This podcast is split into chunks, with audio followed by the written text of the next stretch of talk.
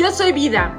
Árbol Vite es un espacio donde el arte, la naturaleza y la ciencia se unen para dar inicio a la conciencia emocional plena de cada uno de nosotros. Y aquel que quiera aprender de sí mismo generará un crecimiento integral a través del autoconocimiento. Hola, hola, ¿qué tal, gente bonita de Árbol Vite? Estamos aquí otra vez en el episodio cuarenta y tantos, que ya ni me acuerdo. Cuarenta y cuatro, cuarenta y veinte. No, bueno, son un montón. Cuarenta y cuatro. Jesús, ya ni sé. Y el tema es cómo llegar a un acuerdo. Un millón de mil millones de podcasts. Sí, ya sé, ah, digo, ya sé que muchos tienen uno diario y que ya van en el 2486 y todo este tema y nosotros, bueno, vamos arrancando en nuestros pininos, pero la verdad es que aunque no lo crean, es todo un esfuerzo generar un tema, un desarrollo, un podcast. Porque aparte, aparte de eso, hacemos mil y un cosas más. ¿O no, Ana?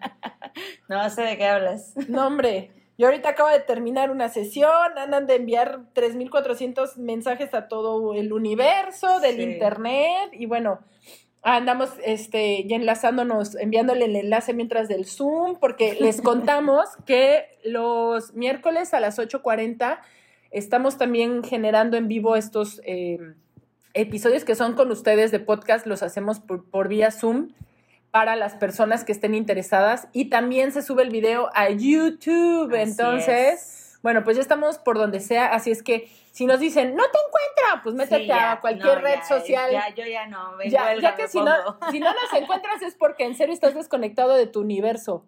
¿Cómo Sí. te podemos explicar? Así es. Digo, ya, ya ni yo, ¿eh? Ya ni yo. Ya yo también sabría dónde poder encontrar Arbolvite, que yo luego me desconecto muchísimo del universo. Pero bueno, oigan, entonces vamos a tratar este tema de cómo llegar a un acuerdo. A ver, Ana, platícanos, tú qué, cuál es tu punto de vista sobre este tema que está bastante interesante porque lo podemos aplicar en nuestras, en nuestros círculos, ¿no? Sí, justamente es lo que estaba yo escribiendo en la descripción de este podcast, ¿no?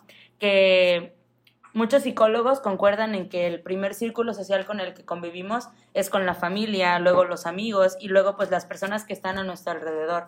Pero normalmente, y este podcast es precisamente para eso, ¿no? Para hablar sobre los acuerdos a los que necesitamos llegar en algunas ocasiones con nuestra familia o con nuestra pareja. La verdad es que es un tema bastante amplio y también no quise ponerlo así como muy administrativo porque yo creo que para llegar a un acuerdo en, en parte empresarial se necesitan otras cosas. Entonces me centré como en, los acuerdos como un poquito más fáciles también de explicar y de poder comentar esta parte. ¿Y por qué decidí que se, que se tomara este tema? En podcast anteriores habíamos hablado sobre la importancia de la comunicación y todo este tema, que de hecho va a haber otro podcast de la comunicación, pero yo creo que sí era necesario ya explicarles cómo generar un acuerdo, ¿no? Para tener mejores soluciones, para tener mejores convivencias, porque hay muchas veces en las que, uy, qué complicado es que por emociones, que por pensamientos que traes, que por haber tenido un mal día, que también por algunas creencias limitantes que tenemos, por algunos comportamientos, conductas que tenemos en la familia tan normales. El otro día, en mi familia es muy normal dar- darnos nalgadas, la verdad, como cariño.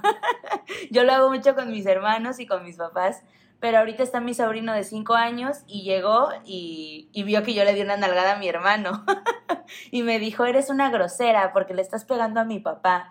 Y le dije, no, mi amor, es con cariño. Pero el, el niño, y me, da, me encanta porque el niño como que no concibe que yo le pego con amor, pero ¿cómo pegas con amor, no? Sí, sí, sí. en su mente infantil es así como es que le estás pegando. Y yo él lo veo y él es bastante robusto. No es, o sea, igual está gordito en esta etapa, pero yo sé que va a ser enorme ese niño. El caso es que tiene mucha nalga el niño, entonces yo agarro y le doy una nalgada y se me queda viendo y me, y me dice, me estás pegando. Le digo, es con amor, pero el niño como que no lo termina de, de entender No ha entendido esa, esa es- comunicación. ese acuerdo familiar que se tiene inconsciente, ¿sabes? Sí, que que sí, es sí, a ver que es con amor, que es un cariño, que es algo así distinto. Pero es bien interesante aprender sobre estos acuerdos también inconscientes que podemos tener en la familia o conscientes en muchas ocasiones. Sí, sí, sí. Y también con las amistades o con la pareja. Esto es súper interesante y súper importante. Cómo a veces generamos acuerdos sin saberlo o aceptas cosas que ni siquiera quieres hacer, pero terminas Ajá. cediendo y no te das cuenta. Entonces, yo creo que este podcast va a estar bien bonito, les va a servir un montón. No, y aparte habla de muchísimas cosas. Precisamente toda esta semana, nada es casualidad, he estado platicando desde esta semana y la semana pasada con mis consultantes porque he tenido muchas parejas.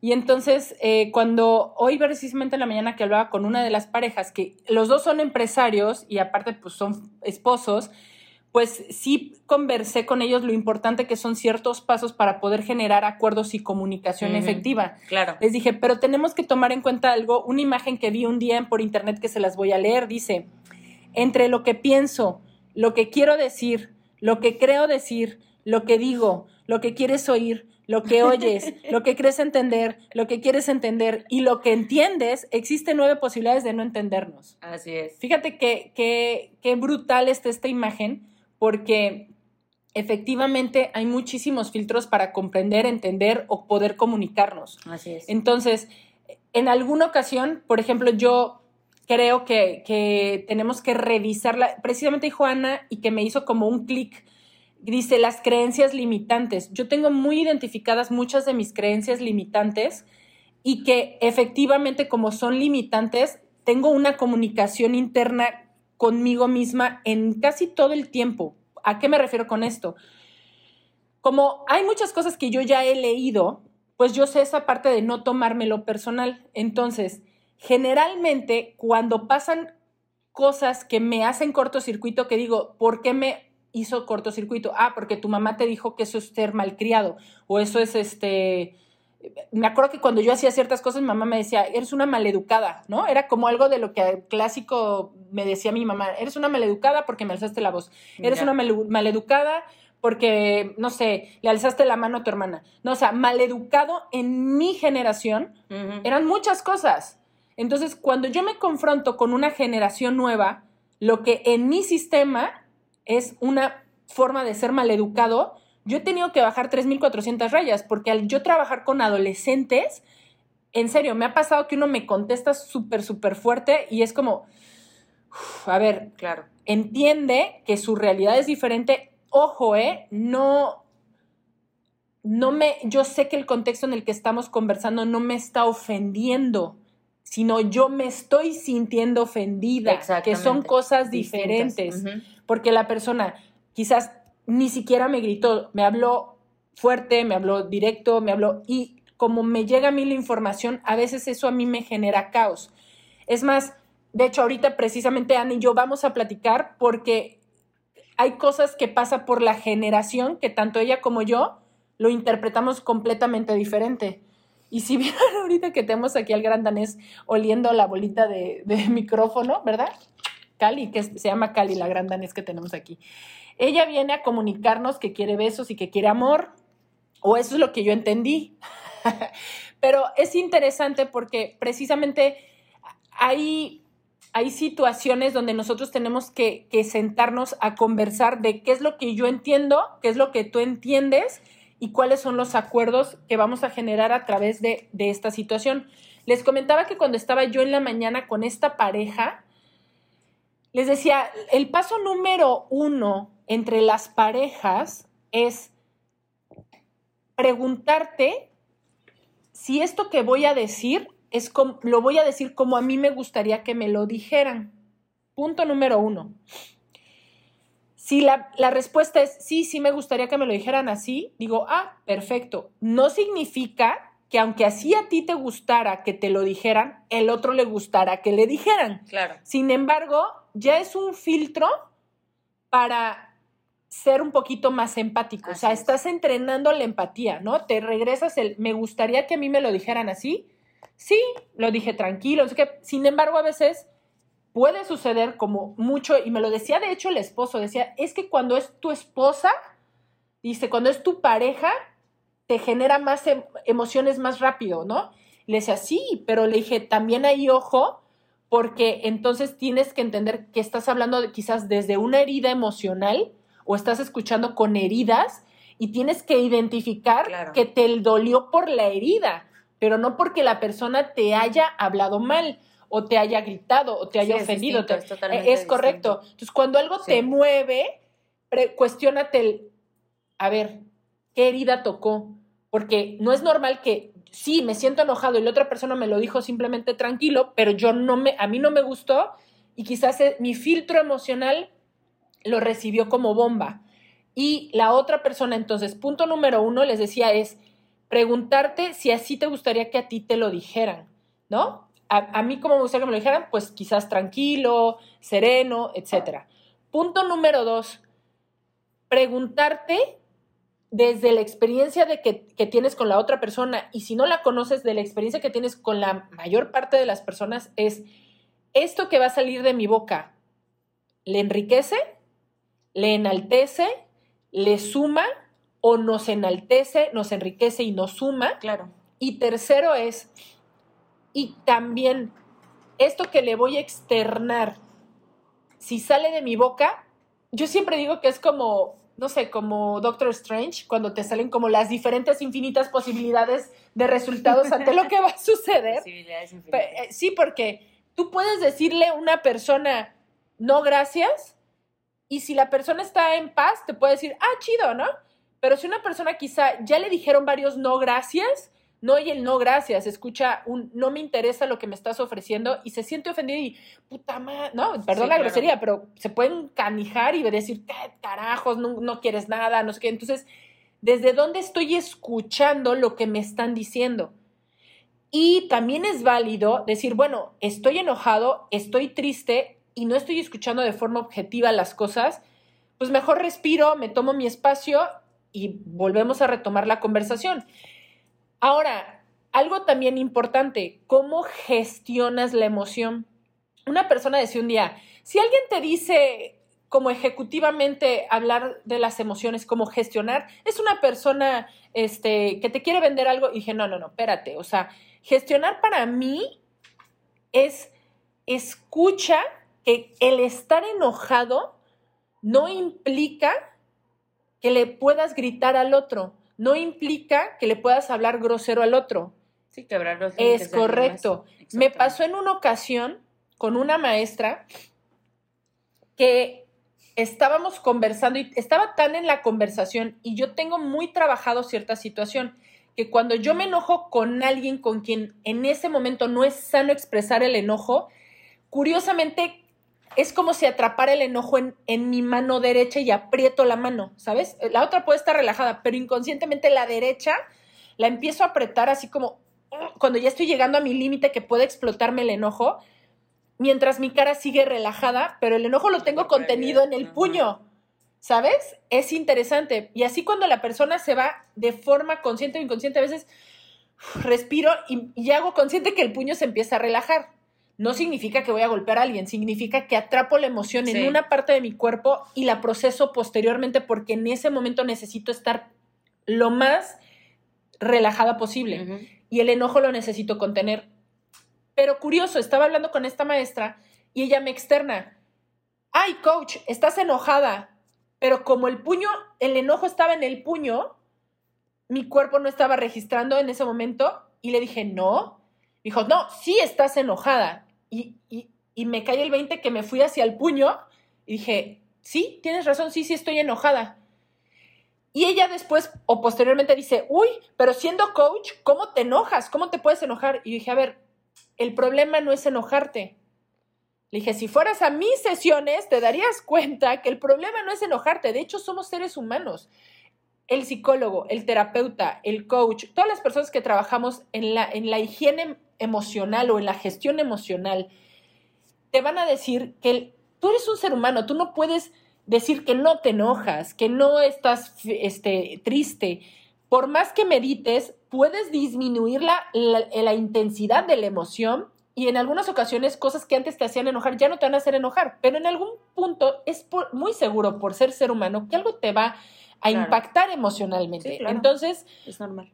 El problema está en que si tú estás enojado, correlaciones a nivel inconsciente el grito con el enojo, porque no es así, no tienes por qué gritar cuando estás enojado, simplemente puedes voltear, yo les decía a esta pareja, les decía, yo cuando agarraba a Emiliano y estaba muy enojada, yo le decía, así, ¿eh? Literal, Nano, no estoy enojada, estoy encabronada.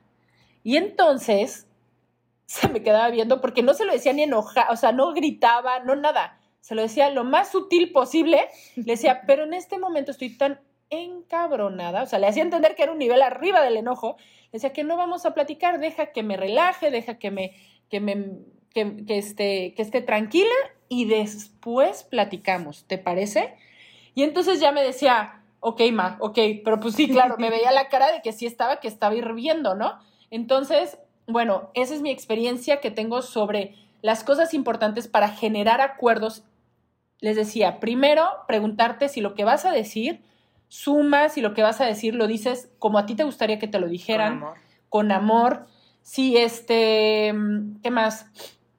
Empatía, ¿no? La empatía es muy importante. Y lo otro que estaba comentando es gestionar tus emociones lo mejor posible, ¿vale? A veces nosotros creemos que gestionamos las emociones de forma saludable y quizás la forma en cómo la gestiono también es importante que me digan, oye, quizás no me está funcionando porque me, me molesta, me incomoda, me genera, ¿no? O quizás hay un día que tenemos mucha más paciencia y un día que no tenemos paciencia. Entonces también es importante Pasa. comunicar esas cosas. ¿Les parece? No sé, Ana, tú que quisieras este, sumarle a este... Ya se nos cayó el micrófono, a ver si nos escucha en el podcast. ¿Qué quisieras sumarle a esta parte de, de, del- de lo que estamos conversando? Porque es un tema muy, muy extenso. Así es. Yo quiero también comunicarles esta parte en la que necesitas también ser flexible, ¿sabes? Ser flexible en lo que tú quieres dar, en lo que tú quieres trabajar y en lo que el otro también necesita que tú cambies alguna modificación de alguna conducta, pero buscar también hacerlo de la manera más amorosa posible. Por ejemplo, no sé, a mí no me gusta que me hables de esta manera, o no me gusta que me digas tal apodo, o que mi sobrino me diga, por ejemplo, a mí no me gusta que me pegues en las nalgas. Entonces yo decir, ok, no te voy a volver a pegar en las nalgas, pero a mí me gusta que llegues y me, y me abraces siempre, ¿no? Como tener esta parte que sea un ganar-ganar, ganar-ganar. Ay, es que tengo algo en el paladar que me pusieron y me duele un montón y casi ¿Qué no te pasó? Siento que no puedo, bueno, siento que no puedo hablar bien, pero el caso es que necesitan tener también esta parte bien importante de tener claro qué es lo que quieren con este acuerdo, a dónde quieren llegar con este acuerdo.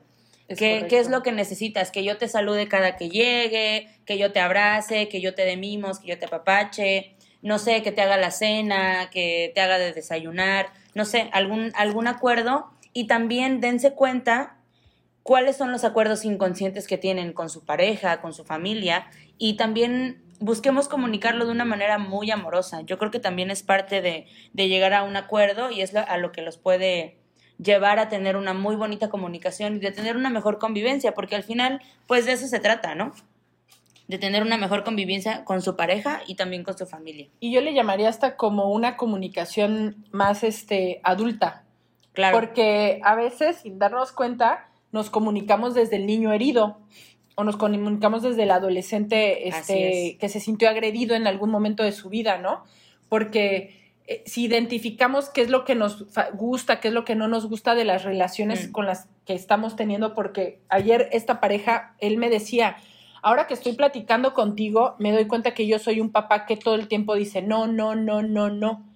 Y, y- y le dije, bueno, y entonces es importante que te sientes también con tu pareja y con tus hijos a explicar por qué no, Sí. qué es lo que está pasando. Por ejemplo, se me ocurre ahorita que estabas hablando, Ana, hace rato de tu sobrino, ¿no? ¿Y por qué le pegas a mi papá, no?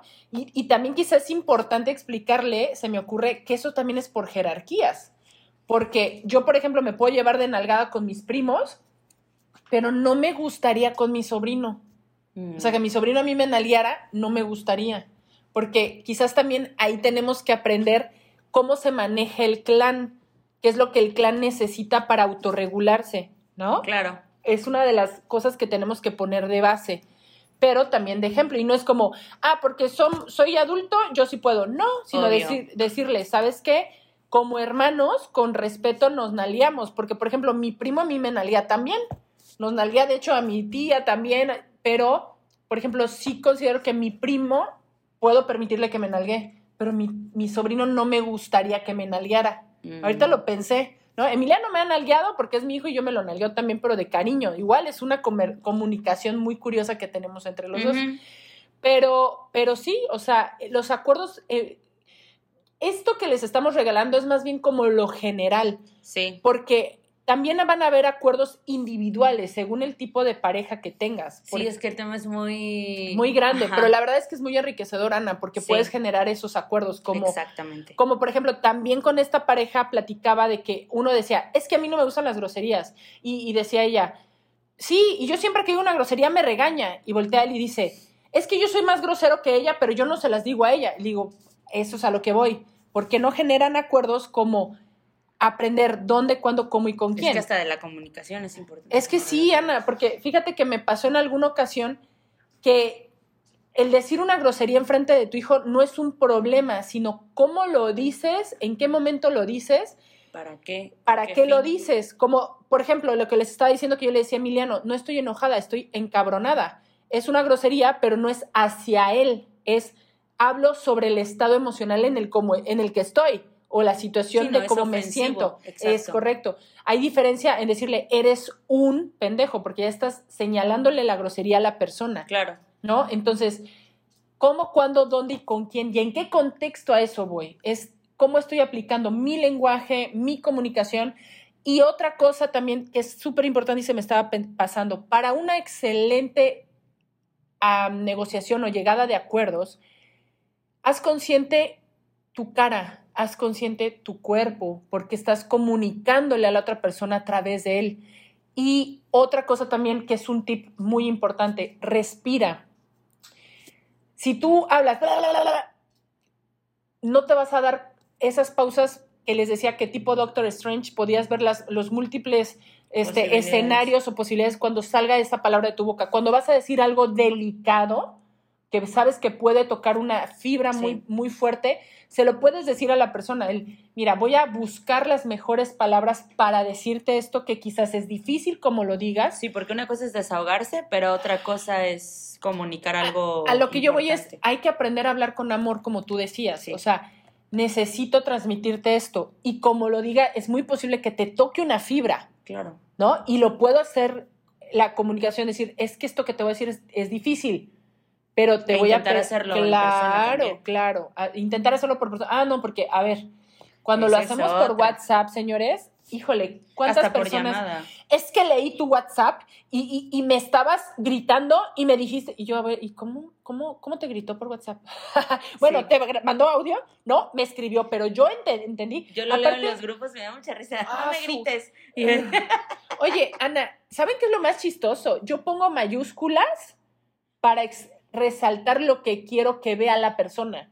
Y le hace mucho cortocircuito a muchos porque ya se impuso, o sea, ¿quién carambas lo puso? El acuerdo No sé, pero hay un acuerdo de todo, el, de todo el mundo social, o sea, y digo, todo el mundo social diciendo lo absurdo, pero de, de todos los de WhatsApp, en teoría, por lo que ahora entiendo, es que poner mayúsculas es gritar.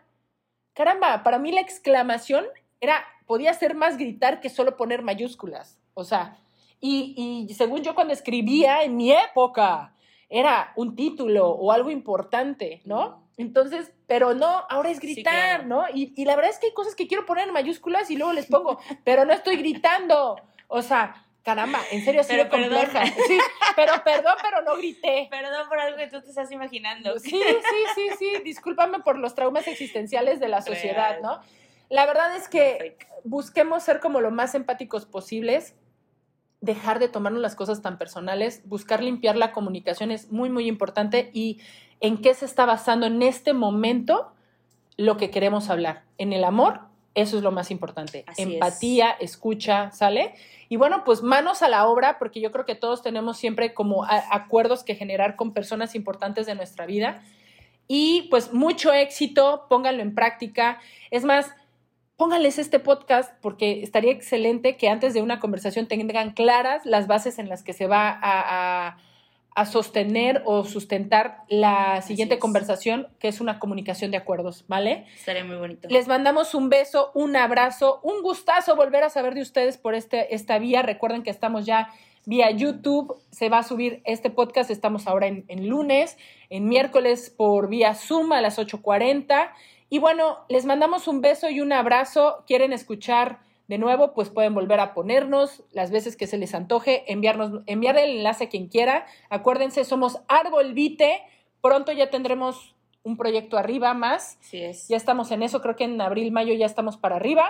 Y les mandamos un fuerte beso y abrazo a todos. Ana. Nos vemos. Beso y abrazo a todos. Muchas gracias, gente bonita de Arbolvite. Adiós. Hasta luego. Acuérdense que estamos por Spotify. Bye. Hasta la próxima. Bye.